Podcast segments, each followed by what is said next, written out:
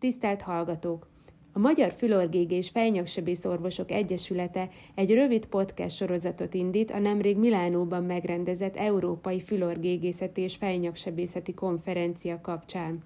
A rangos eseményre, amely Európa legnagyobb konferencia központjában került megrendezésre, 46 országból érkeztek résztvevők.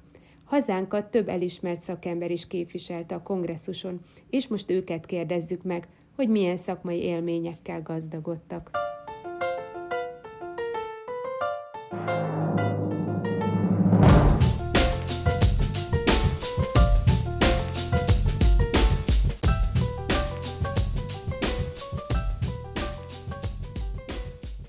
Kedves hallgatók, a Milánói Európai Konferencia kapcsán indított mini podcast sorozatunkban most dr. Benedek Pálmát, a Helmpár Kórház főorvosát, az intézet alváslaborjának vezetőjét, az Egyesület Rinológiai és Alvássebészeti szekciójának elnökét, jó sok titulusod van, kérdezzük meg arról, hogy milyennek találta a kongresszust. Szia Pálma! Szia! Köszöntök mindenkit! Hogy láttad ezt az Európai Kongresszust? Hogy érezted magad? Tetszett, nem tetszett? Mi az, ami jó volt, esetleg mi az, ami nem volt jó? Nagyon, nagyon örültem, hogy végre újra mehettünk személyesen találkozni a kollégákkal. Nagyon jó volt újra látni a, a, a régi ismerősöket, és szerintem nagyon jó volt a helyszín, a kongresszusi központ, úgyhogy ott én tényleg jól éreztem magam a kongresszuson. Hát ugye a, a catering az abszolút olasz volt, tehát hogy ez így, ez így nagyon-nagyon nagyon jó volt. Igazából a legrosszabb kávé is jobb volt, mint bárhol, ahol, ahol máshova járunk kongresszusra, és lehet inni, de hát tényleg nagyon kitettek magukért. Jó volt szerintem, hogy ez elég nagy helyszín volt, nyilván elég nagy a kongresszus is, és, és olyan közösségi terek voltak, ahol sokat tudtunk beszélgetni. Szóval ez nekem nagyon tetszett maga ugye az, az Európai Kongresszus az mindig annyira nagy, hogy igazából befogadhatatlan az embernek, tehát hogy fel kell készülni előtte arra, hogy mi az, amit biztos meg akarsz nézni, és igazság szerint, tehát hogy gyakorlatilag máshova nem is nagyon jutottam be, csak az alvással kapcsolatos előadásokra, mert az teljesen kitöltötte az összes napot. Ami még nagyon jó volt szerintem a, a, magában a kongresszusban, hogy nagyon sok volt az instrukciós kurzus, legalábbis az alvás kapcsán, ami nagyon sok gyakorlati segítséget ad a, a kollégáknak, és sok volt a kerekasztal is, ahol, ahol lehetett azért interaktívan beszélgetni, és ami még tetszett, amit ugye a Magyar Kongresszuson már évek óta csinálunk, vagy a kollégák csinálnak, az albatrosz esetek. Szóval volt, volt az alvásban egy ilyen szekciója az Amerikai Fülorgégészeti Társaságnak, ahol, ahol az el gyakorlatilag elromlott dolgokról beszéltünk, hogy most már ezt így ennyi év távlatából hogy csinálná az ember. Úgyhogy szerintem így összességében nagyon jó volt. Jó volt, hogy, hogy sokan voltunk ott, ott itthonról is, és igazság szerint sok emberrel ott találkoztam egy csomó ideje, hogy itthon nem tudtunk, úgyhogy... El kell utazni Olaszországba, hogy az ember találkozzon Igen. a kollégáival. És ha már említetted ezt az albatrosz dolgot, azzal kicsit át is mennénk így konkrétan a te területedre itt az alvásmedicinára, hogy a következő kérdés az az lenne, hogy igen, mi, mi olyan dolog változott most így a kongresszus kapcsán benned, hogy eddig valamit így csináltál, de most a kongresszuson fölmerült-e olyan diagnosztikus vagy terápiás új eljárás lehetőség, amire azt mondod, hogy ez annyira megtetszett és annyira jobbnak tűnik ahhoz képest, mint amit eddig csináltál, vagy ha nem is annyival jobbnak, de hogy, hogy jobbnak tűnik, amit rögtön szeretnél és be is tudsz építeni a mindennapi terápiás vagy diagnosztikus gyakorlatodba? Hát gyerekvonalon um, igazából nem, nem volt olyan uh, dolog, ami, ami, uh, amit másképp kellene csinálnunk. Ez azért uh, valahogy megerősítette inkább a, a, a gyakorlatunkat, és azt, hogy, hogy azért uh, nem véletlenül tartunk ott, ahol tartunk, és nem véletlenül csináljuk úgy, ahogy csináljuk. Úgyhogy igazából ez tényleg csak megerősítette. Ami, ami, na, amiről nagyon sok szó volt a kongresszuson, az az alvásendoszkópia. Az, hogy, hogy azt hogy csinálják, finomodnak a technikák is, ugye szó volt az instrukciós kurzuson, hogy párnával vagy párna nélkül, milyen pozícióban, hogy, ami, ami nagyon fontos szerintem, hogy szélesedik ennek a, a, diagnosztikai eszköznek a, az indikációja. Tehát, hogy, hogy ez így nagyon tehát aki ezzel foglalkozik, az inkább azt kérdezi, hogy miért ne csináljuk meg, ahelyett, hogy miért csinálnánk meg. Nyilván ez azért mindig egy napi gyakorlatban, amikor a műtő nagyon gyorsan kell, hogy működjön, ez azért egy picit az időt elveszi, viszont olyan nagy segítség a diagnosztikában, hogy hogy szerintem megéri. Ami másik, ami volt egy nagyon kis apróság ugyan, de, de ugye ez mindig probléma a kódolása az alvásendoszkópiának. És ez azért így az egész világon probléma, mert erre nincsen egy kód, hogy most akkor alvásendoszkópiát csinálunk, és amit az olaszok mondtak, az az, hogy ők általában mindig valami orműtéttel összekötik az alvásendoszkópiát, és akkor azt bekódolva, így akkor nem vészel az a, az a, a betegnek a, a finanszírozása.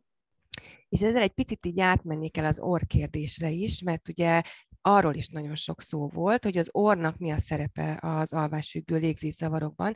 Ugye mindig azt mondják, meg mondták eddig is, hogy, hogy ez csak egy kiegészítő ö, dolog, ez nem ö, gyógyítja meg gyakorlatilag az alvásfüggő légzészavaros beteget, soha nem egyedül az orr áll ö, a középpontban ez most is így van, viszont ugye mindig azt mondtuk, hogy ha a, a, a több, több szintű elzáródást találunk egy betegnél, akkor általában mindig a nyelvgyök az elsődleges, és azt szívja össze a light szájpadot, ugye a Bernoulli törvény alapján, de azért gyerekeknél mi azért már több, so, régebben látjuk azt, hogy hogyha az orlégzés nem jó, akkor ez föntről is, tehát kolabálni tud, tud a légút, és ezt végre most azért egy kicsit elkezdték promotálni a felnőtt gyógyászok is. Még most sem azt mondjuk, hogy az orlégzés helyreállítása az meggyógyítja az alvásfüggő légzészavart, de azért figyelni kell, hogy mi az elsődleges elzáródás, tehát az orr szerepe sokkal nagyobb hangsúlyt kap, és azt mondják, hogy bár nem gyógyítja meg ugye az orlégzés helyreállítás az osas, de enélkül nem tud száz százalékban hatásos lenni az alsóbb légutak műtéte, tehát hogy az orrat mindenképpen rendezni kell. Ez volt az egyik. A másik, a, a, ami nekem így fontos volt, és én is ezt sokszor próbálom mondani, de itt azért most egy ilyen, az Albatros, Albatros eset kapcsán merült ez föl, hogy hogy ugye az anesteziológus szerepe milyen ebben az alvásfüggő, vagy az alvásfüggő légzészavar terápiájában, vagy hát ugye a műtét során, mennyire fontos, hogy az anesteziológus pontosan tudja, hogy mi mit csinálunk, és ez a betegség, ez miről szól. Ugyanis volt egy olyan albatrosz eset, ahol, ahol itt elég súlyos komplikáció merült fel a, a műtét kapcsán, és, és amit ott hangsúlyoz, mondtak, leginkább ugye a résztvevők is, elég nagy vita volt, hogy ugye az anesteziológus, tehát fel kell az alvási apnoés beteget ébreszteni, mielőtt extubálják. Tehát, hogy úgy kell őt, úgy kell őt extubálni, hogy gyakorlatilag köhögni tudjon, és tudjon levegőt venni, mert hogy egyébként olyan apnoéi tudnak lenni, hogy ahogy ebben az esetben is láttuk, ott gyakorlatilag meghalt a beteg az asztalon. Tehát, hogy ez szerintem egy másik olyan, nyilván nem egy olyan nagy dolog, de ezt mindenképpen érdemes szerintem hazahoznunk, hogy, hogy az anesteziológussal ezt a, azt a, a az a műtét előtt mindenképpen megbeszéljük, hogy ne extubálja a beteget anélkül, hogy a beteg az, az, az nincsen szinte teljesen ébren. Az alvásmedicina az eleve egy multidisciplináris, talán az egyik leginkább multidisciplináris Igen. terület, és akkor ezek Igen. szerint az anesteziológusokat is még jobban bele kell ebbe, ebbe a történetbe vonni. Meg hát Igen. akkor ezek szerint az ornak is egy pici reneszánsza azért van itt a, Igen. az alvásmedicinában.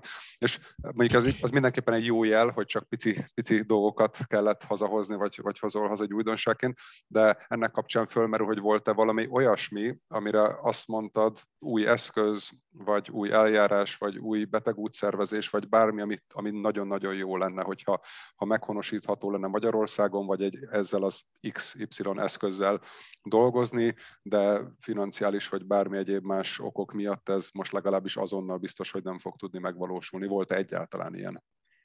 Hát amit eddig elmondtunk, az nagyon szép, hogy úgy dolgozunk, ahogy a nemzetközi ö, szakma, viszont azt azért el kell, hogy mondjuk, hogy gyakorlatilag Magyarországon az alvásfüggő légzészavarok terápiájának a, hát a műtéteken kívül nincs finanszírozása. Nincs finanszírozása, és a különböző okok miatt kialakult alvási apnoe, az, az gyakorlatilag azokat nem tudjuk kezelni. Gondolok itt a, például a pozicionális alvási apnoéra, amit itthon, hogyha ö, egy súlyos pozicionális alvási apnoéra nagyon sok lehetőségünk nincsen. Van a teniszlabda, ugye? Amit azért mondjuk így, ezért igen, tehát ez nem egy annyira barkács, korszerű dolog. Barkács módszer. Igen, és, és van az automata szipap, ami csak akkor nyomja neki a levegőt, amikor ugye abban a pozícióban fekszik, háton fekve, amikor apnoéi vannak. De hát ez egy kényelmetlen a betegnek, mert az egy valamennyi levegőt az mindig nyom, tehát ezek a betegek, ezek igazság szerint ez, ez nem az ő terápiájuk. Tehát semmi olyan eszközünk nincs, ami a pozicionális alvási apnoét meggyógyítja. Erre van eszköz, létezik évek óta, de ezt még mindig nem sikerült behozni foglosztó stimulációjára az eszköz, az is hosszú évek óta létezik, már tíz éves tapasztalatokról számolnak be a kollégák. Magyarországon ilyen nincsen azért, mert annyira drága az eszköz. Nem, hogy, nem, hogy beszámolnak a tapasztalataikról, most már két oldali nervuszépulosszú stimuláló eszközök vannak, egyre egyszerűbb a műtéti technika, szóval, hogy így igazság szerint ez, ez egy borzasztó nagy hiányossága, szintén a gyakorlatilag pozicionális apnoinak a legjobb terápiája ez. Azon kívül láttunk még egy nagyon érdekes eszközt, ez a nyelvizom stimuláló eszköz, amikor naponta 20 percet stimulálja a beteg a nyelvét, és az enyhe a apnoéban és a horkolásban ez elég jó eredményeket ért el vele a Bikkotecsa professzor. Hát ezt majd meglátjuk, azért ez még egy új dolog, ezt talán még nem, nem hoznánk, nem kellene, hogy egyből behozzuk, de szerintem ez is egy nagyon érdekes dolog, és, és ez mindenképpen egy ugye... mini sokkoló, vagy, vagy ilyen igen, gyakorlatilag, vagy, vagy... gyakorlatilag, igen, mint ahogy így a, a különböző izmokat is stimulálják, tudod, amikor nem akar valaki elmenni az edzőterembe, csak felrakja magára ezeket a kis stimulálókat, hogy fogjon, hát ez kb. ugyanaz, meglátjuk, hogy talán annak, ennek hát, ha jobb eredményei vannak, mint annak, de, de mindenképpen ez biztos, hogy hogyha valahogy stimuláljuk ugye a garatizmokat, vagy a nyelvizmot, akkor tartása jobb lesz, ezért hosszú távon lehet eredménye. Hát kérdés, hogy ezt mondjuk így a, a betegeinknek hány százaléka fog tenni meg, vagy teszi meg.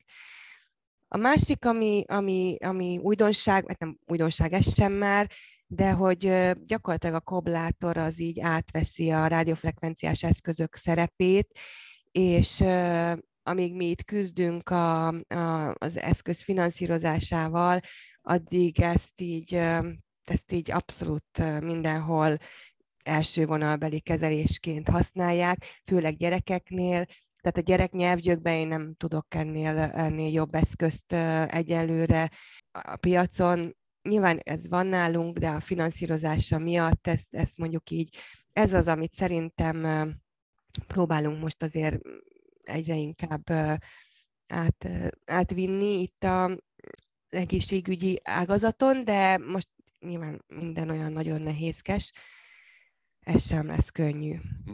Mm-hmm.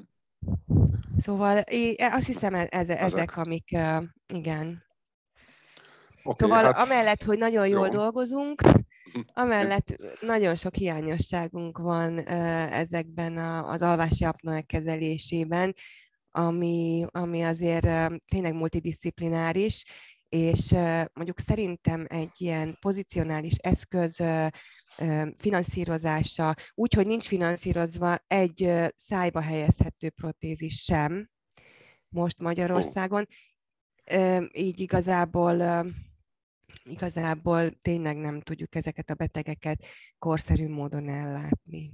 Hát igen, ezek a kevésbé jó hírek, de bízunk benne, hogy két év múlva Dublinban, mert Igen. ott lesz a következő kongresszus, ott már, ott már lehet, hogy ezekkel az eszközökkel is esetleg lesz már hazai tapasztalat, hát ha meghallják ezt odafönn is finanszírozói oldalról.